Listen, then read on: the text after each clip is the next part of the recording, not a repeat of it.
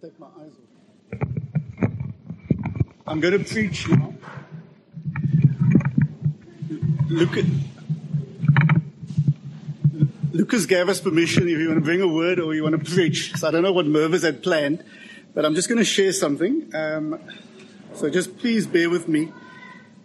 I'm going to have to take my eyes off as well. I've just this two Sundays ago or three Sundays ago when Murray preached in the field, the word that he brought. And I've just since then I've been making notes just for, for myself. So I just want to give you guys some context. I won't be long. Yeah. And I titled it, All I Can Do Is Hope. And just to give you context, um, Uncle Wall spoke about the Jewish problem, the Day of Atonement, Yom Kippur, where there's no temple now. And because there's no temple, no sacrifice, therefore no shedding of blood. And he called it the, the Jewish problem. And he mentioned a, a lady, a Jewish lady that he gave a lift to in Sea. And he then sort of got, took the opportunity to ask about this Jewish problem. And long story short, when she got out of his car with her bags, the shopping bags, she left with these words his, as an answer to his question, what do you guys do now? What do the Jews do now? No temple, no sacrifice, therefore no shedding of blood. And she said, all I can do is hope. And that's, that's quite a, a statement. But the question is, if you say all I can do is hope, where's your hope placed? In what is your hope? I actually felt sad when I heard that. And then yesterday, like Virginia mentioned, we went to the snow. It was a spur of the moment thing. When we got to the start of Ceres, it was bumper to bumper traffic. It was chaotic. We spent an hour in that pass just to get into Ceres. And while I was sitting in the car, I was hoping, thinking, is there going to be enough snow? Hoping, are we going to get there in time? Because there were cars coming back already with snowmen on their bonnet. And doubts start to creep in. Should we turn back? There were one or two cars that actually turned back. Is it even going to be worth it? And then, no, we are here now. We took the decision and we're going to sit in this traffic. We're going to suffer the consequences because we know what's at the end. We made the decision. We were all in. No turning back now. And it led me back to that word Mervis said at the start of worship. All of our love. All of our heart. And then in Psalms 31 verse 24, the Lord led me to be strong and take heart. All you who hope in the Lord. So where is our hope? It then led me to an old song as well. I'm not going to sing it like Virginia did. I'm just going to read the words. My life is in you, Lord. My strength is in you, Lord. My hope is in you, Lord. In you, it's in you. I will praise you with all of my heart. I will praise you with all of my strength, with all of my life and all of my strength. All of my hope is in you. So let us be all in, totally committed, whether it's worship, whatever. We know the, like my journey to service, there's going to be struggles, but don't turn around. Don't have doubts. Because at the end, we know what's at the end. Victory is at the end. So to answer that Jewish lady, yes, we can hope, but in what is your hope? Thank you.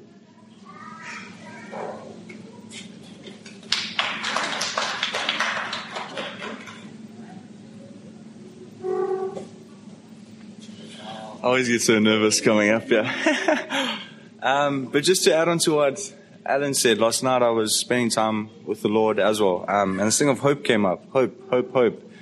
Um, and for a long time, I was sitting there and I was like, Lord, what am I going to say? I was like, I know you wanted to say something today, but I was like, what do you want to say?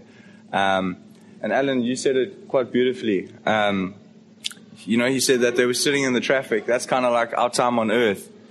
And we're waiting um, you know, to enter heaven and, and live our eternal lives. Um, and I think we lose our hope and we forget that what's to come is so much greater than what we have now. Um, and this is just a, a, small moment in time here on earth. Um, and what's to come is eternal and lasts forever type of thing. Um, so I think it's just to keep that mindset to know that no matter what we're facing now, um, it's going to be nothing like that in heaven. It's going to be amazing.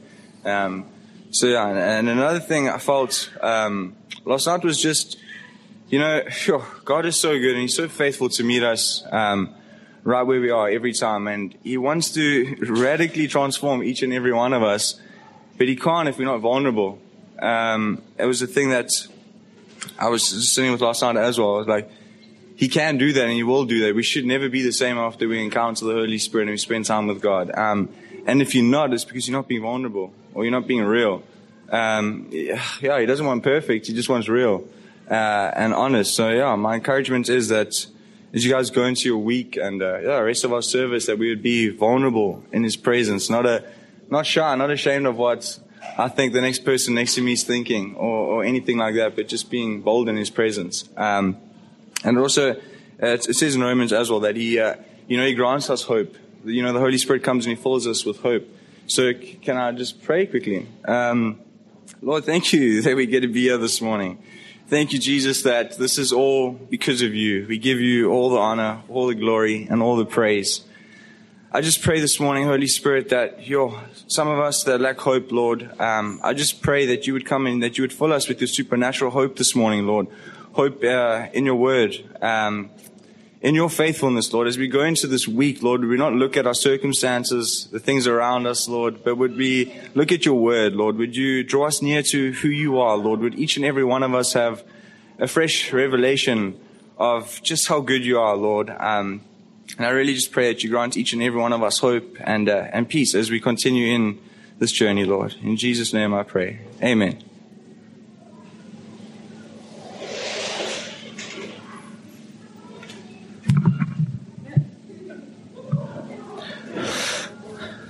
I think I can, I can just, how the Lord is packing this morning together is, is quite beautiful. And, um, I do feel like there's a deposit of hope God wants to, He wants to give us the gift of hope this morning. In us surrendering burdens and receiving like children. Um, it's amazing that picture of Kriche with the little kids on the tricycles, you know. I would like to see some of you on tricycles though. But the little kids on tricycles laughing. You know, when you laugh out of your stomach and you're struggling to breathe, that joy. It comes effortless to children, doesn't it? I've got still little kids, you know. So yesterday we were playing outside with tennis balls and rackets and joy comes so easily. There's no burdens that they carry because they've got a dad that looks after them. They have no worry in the world. And the invitation this morning is simple, is you can have the same. You can trust this Father with your life. You can surrender the worry and the anxiety and you can trust Him with your life. You can get back on the tricycle.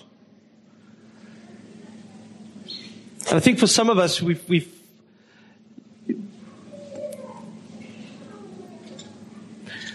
in the context of ministry, we actually meet few people that truly has joy. Truly, truly has joy on the inside. You know, it's, it's like when you get flu and your throat gets sore, it's a symptom that something is coming. And so is it with the soul. When you find yourself without joy, it's just a symptom that the soul is sick. And the joy of the Lord is our strength. You know, it's not the joy found in doing what we like, or it's not the joy found in watching a movie that makes us laugh, or a joke that's spoken over the table with a, a meal with some friends. It's His joy that strengthens us. And I pray that you would receive that gift today. It's like a little child would receive a gift. You know? Ask and you shall receive.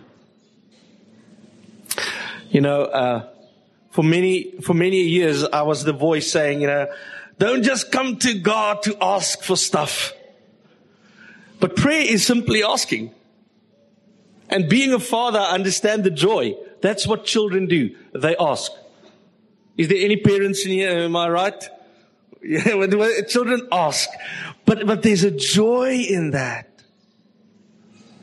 Would you come to your father this morning and ask him to give you that gift and receive it? Receive it. We've got to come to a close and, um, I want to leave you guys with this thought. This morning I was busy pre- preparing my heart to come. I was up early. And uh, I caught myself while sitting with the Lord. I caught myself thinking of all the things I need to do. You know, not only the people I need to see, but the, but the, but the good things, the spiritual things, the good disciplines. I was, I caught myself thinking I should pray more. I should read a little bit more Bible. You know, I should serve a little bit more. Uh, there's, there's a lot more that I can do and a lot more that I can give. And, and in the midst of me thinking that, I heard the Father interrupting me. And he said to me, the most important thing you need to do more is simply be with me and allowing me to love you. To love you. We're really good at loving Him. I'm not so sure if we're always good at just simply receiving love from the Father. Last week was such a reminder again. I was ministering in the city and we started singing a song. We just struggled to break through in worship and we just couldn't find that, you know, that, that sweet spot, that river. And so I'm singing but praying. I said, Lord, help me. Just give me something that can crack this hard shell over their hearts. And, uh, and this little phrase came to mind and I, we started singing, um, my father's eyes are full of love and there's no disappointment there. And when I sang that line, there's no disappointment there, it just cracked the heart. So the room was full of young people that's really trying to serve the Lord without the context of them being loved fully and perfectly. And you can rest in today in this that you have a father that loves you so much. Why did God make you? Do you know? He made you because he wanted you. Made you because he wanted you. Beloved, listen, you were born for intimacy. That's your purpose in life is to know Him and be known by Him. It's to love Him and be loved by Him. And so many times that's the thing we neglect most. So it's okay to sometimes just receive the Father's embrace and the Father's love. Amen? Yes. Dan, I'm going to ask you to, to end with a thought and a prayer first.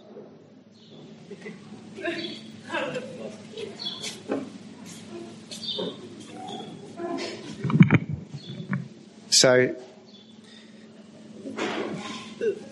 during the service this morning, um, it just struck me how God beautifully understates things and yet he is so much more. We started this morning about the, the idea of extravagance.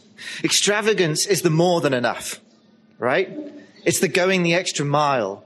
And, you know, in, in Genesis where it talks about, it talks about uh, creation and, um, and it says that God created these things.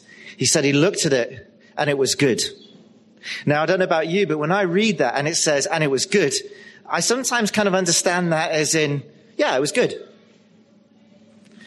But in actual fact, I don't think that's what the word good means. I think God looked at it and it was good. It was really good. It was good like God's perfect standard good, like good, like mind blowingly good. And you know, it's funny. I noticed we've got this little bird thing here. and these birds flitting in and out and pooping on the worship team, which really, really amused me.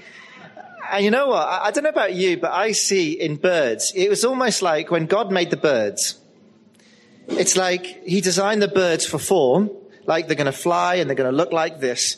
And then it's like God got his paintbrush and said, they're good, but now I'm going to be extravagant. I'm going to actually start painting them with colors. Renee's favorite bird is something called the lilac breasted roller. It's an incredible bird, South African bird. And when you see it, it actually gives you joy to see it. You know, like you were smiling when Virginia was singing that song earlier, even though your mask was on, I know you were all smiling. When you see a lilac breasted roller, you smile because it shows you the extravagance of God. This is good. This is the good like God intends. And it just strikes me, you know, Lucas was, uh, sorry, Merv was saying like how joy is a gift that's given by God.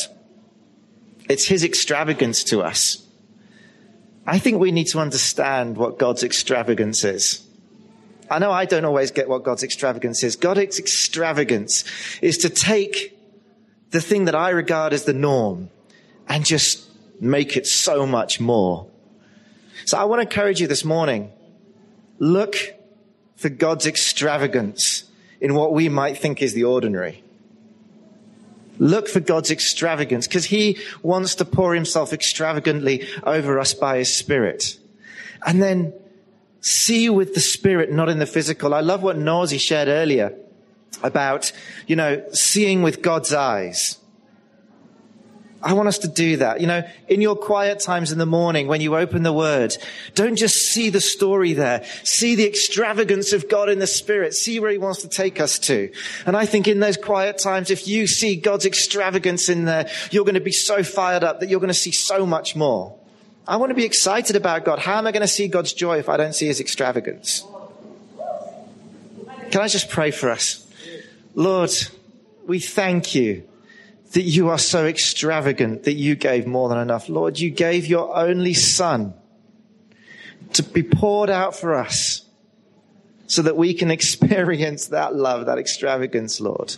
I just pray that in those quiet times when we quiet our hearts, when we see what you've poured out for us, Lord, that we would just catch some of the joy of the Spirit in us and we would overflow back to you Lord, as we see the world around us, that we would just pour out to those around us, that they would see the joy in us, and that those around us would want to experience by the Spirit, they would want to see and feel your Spirit too, that they would come to that point where they would meet with Jesus.